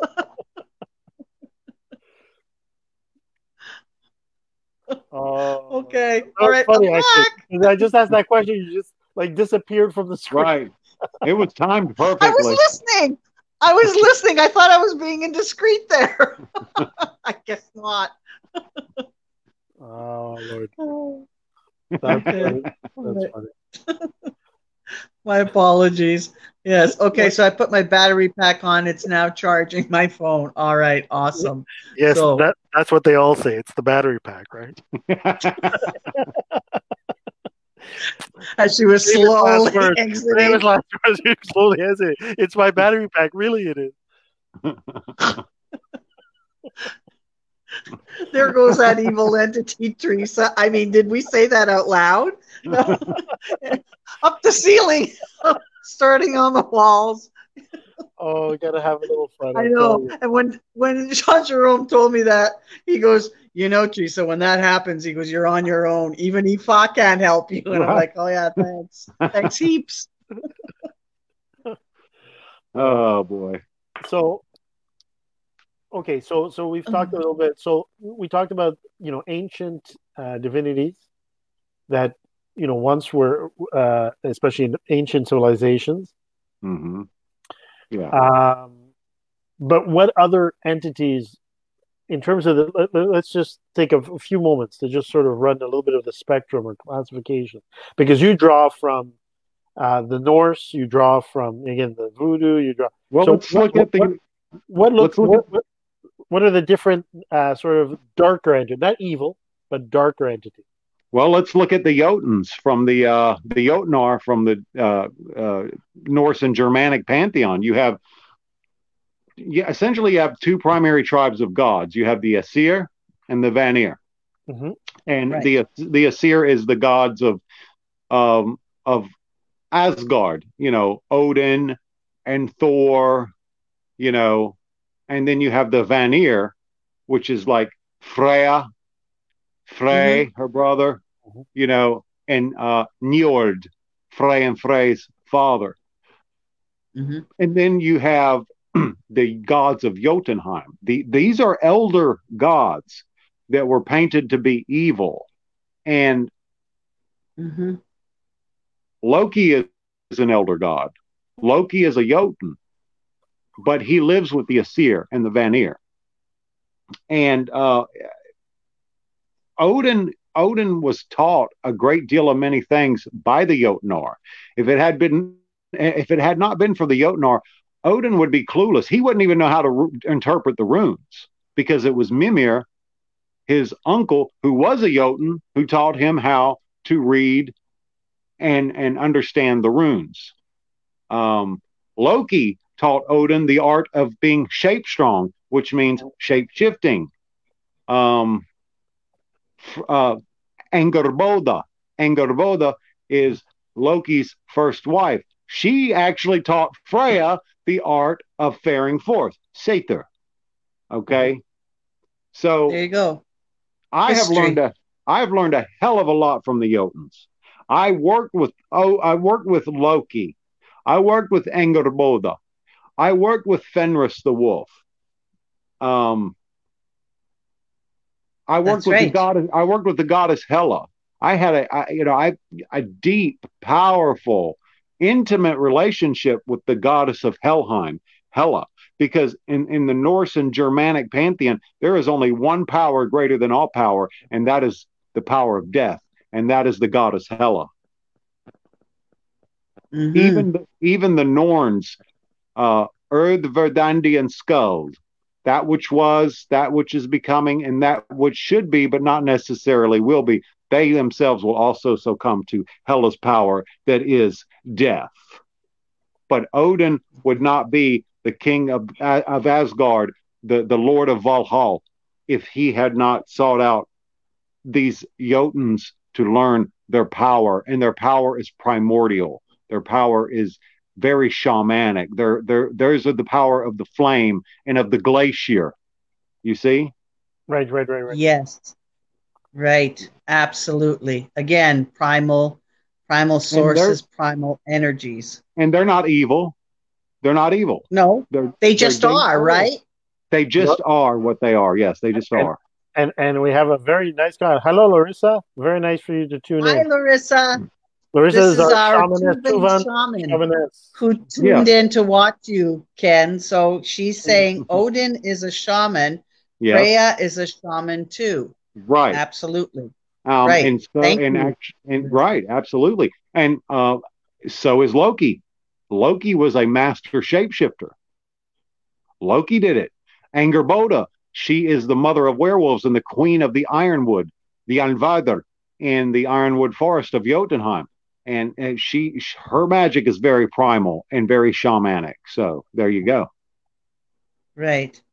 I, I just wanted to acknowledge hi Larissa and also to to my friend there who um, Claire knowing Teresa, I won't comment on the battery pack.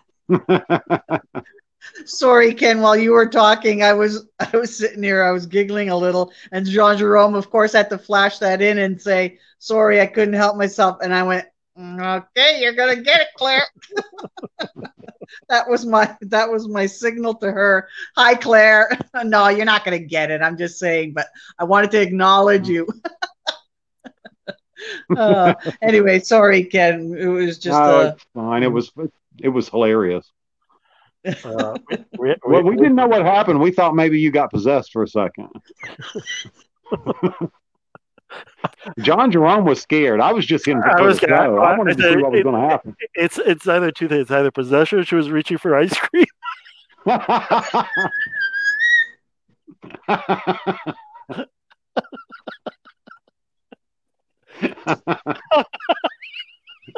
and then she becomes possessed.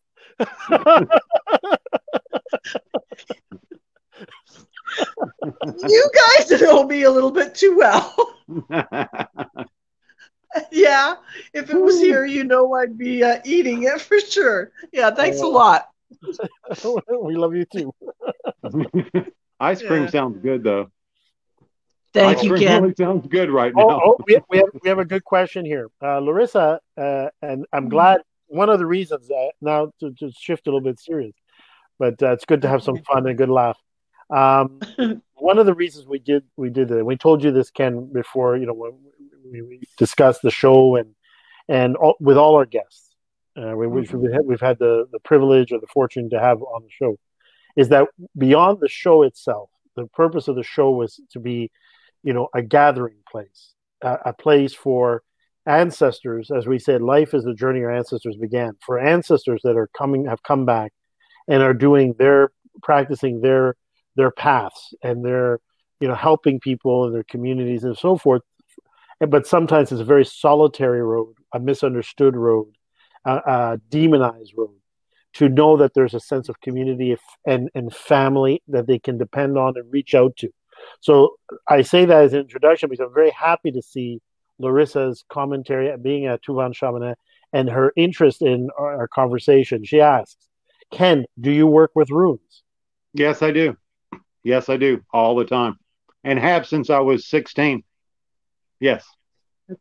And you said you use that as your form of divination to to determine certain things before you do ritual yeah, or actual yeah. exorcisms, right? That's yeah, right. In, right. In fact, um, I, I do use them for divination, but keep in mind, Uh, the runes are also, for me, I also use them for internal and external magical change, creating bind runes or just chanting yes. a single rune by yes. itself.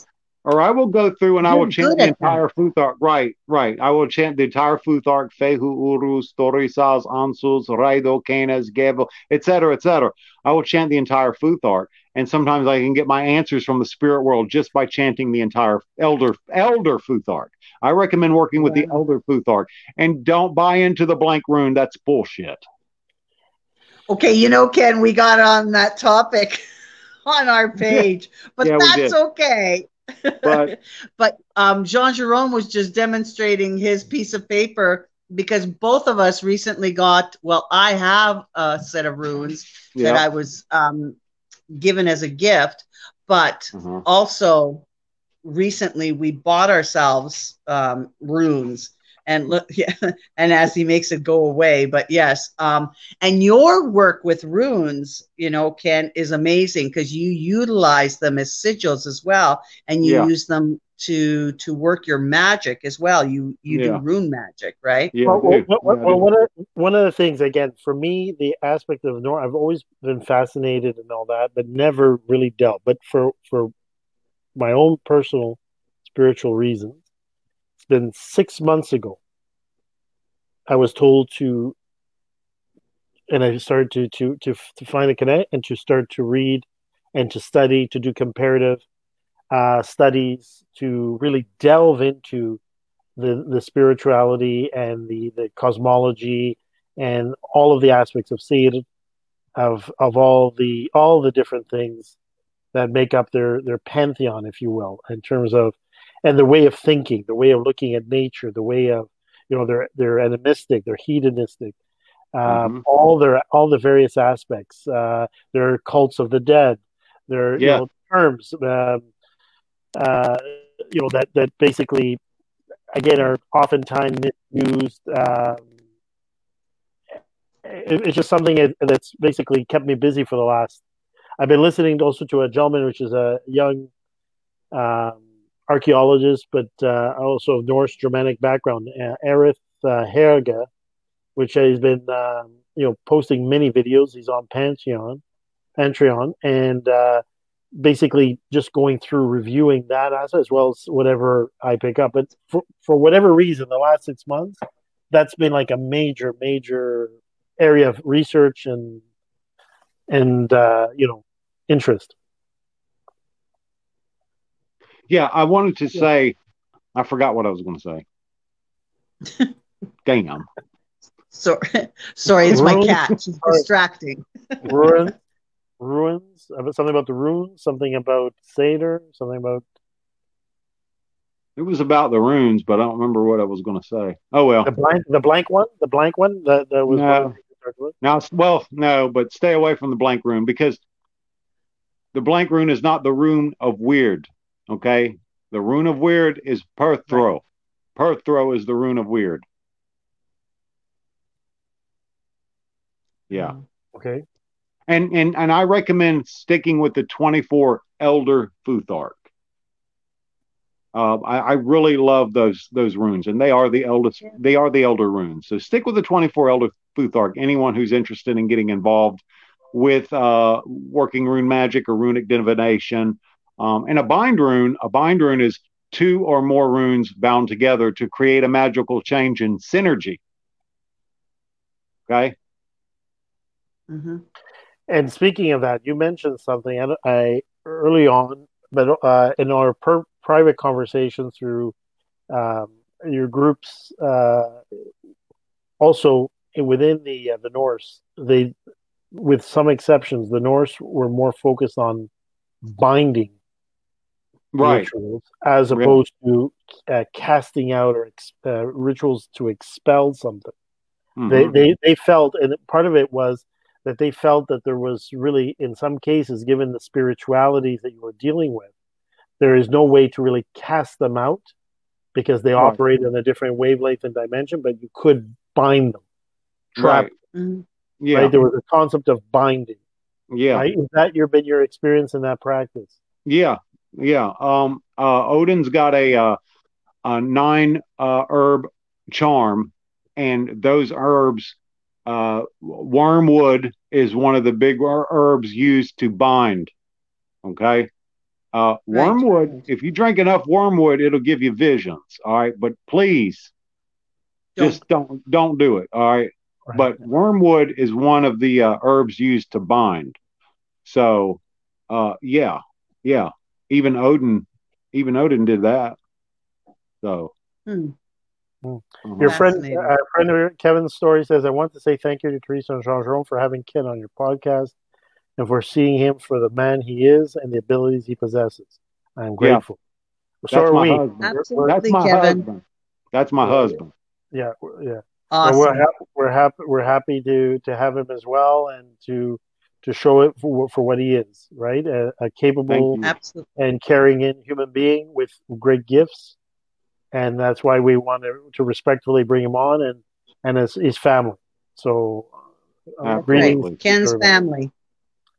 And we want exactly what, everything that Jean Jerome said, and to highlight the fact that Ken is very, very spiritual, and he is able to do the things he does because he's the real deal. He connects with his ancestral guides. He connects intuitively.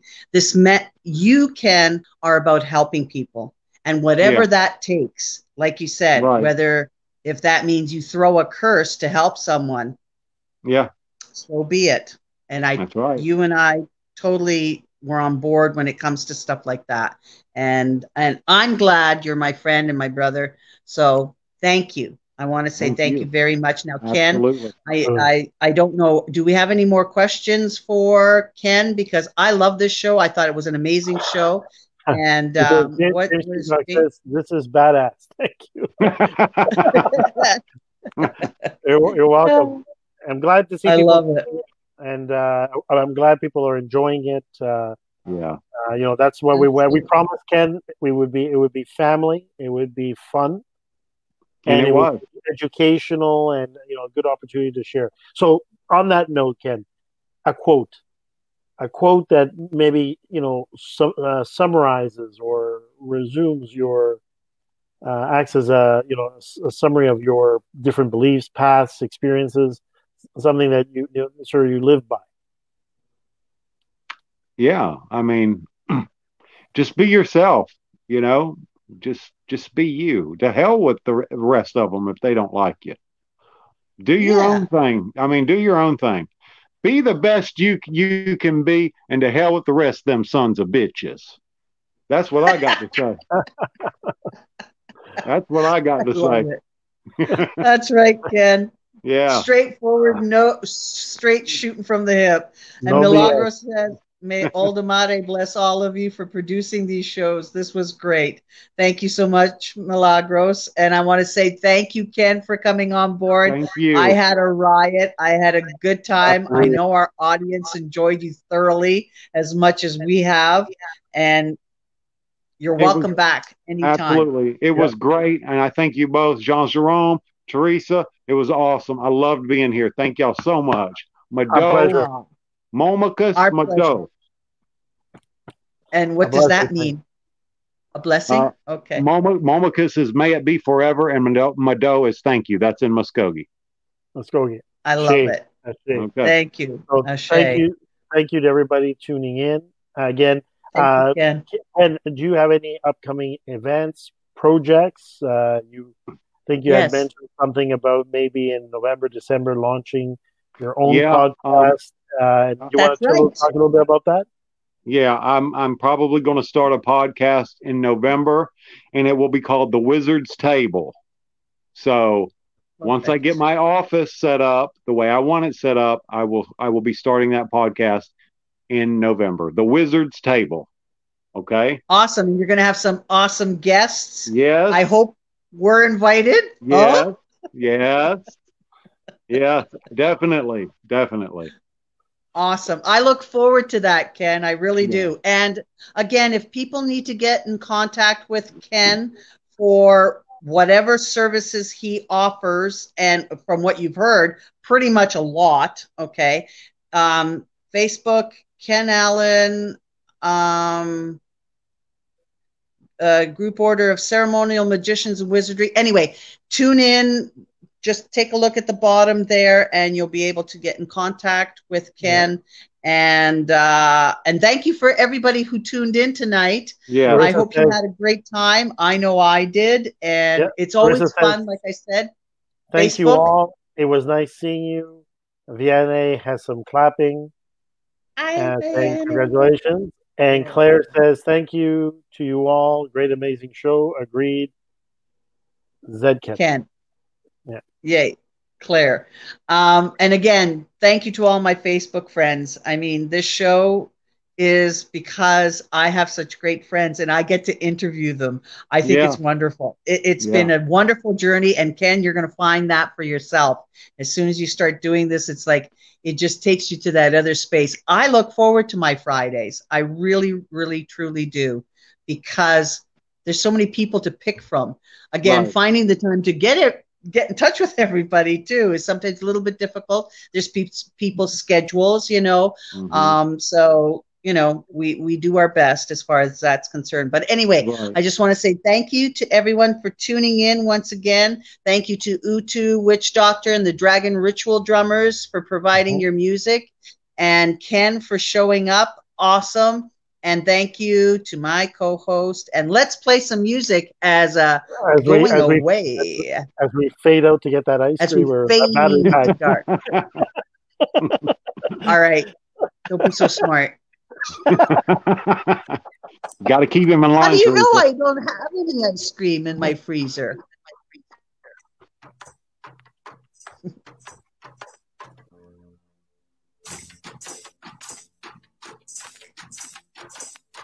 Is this the Chaos Magician that you're playing? Yeah, yes, that's right. Master of Chaos. Okay. All right. Louder, please. Louder.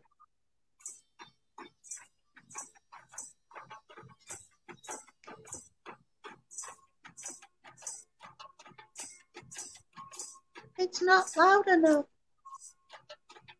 Louder. Yes, we're fading out. Good night, everybody. Good night. Good night.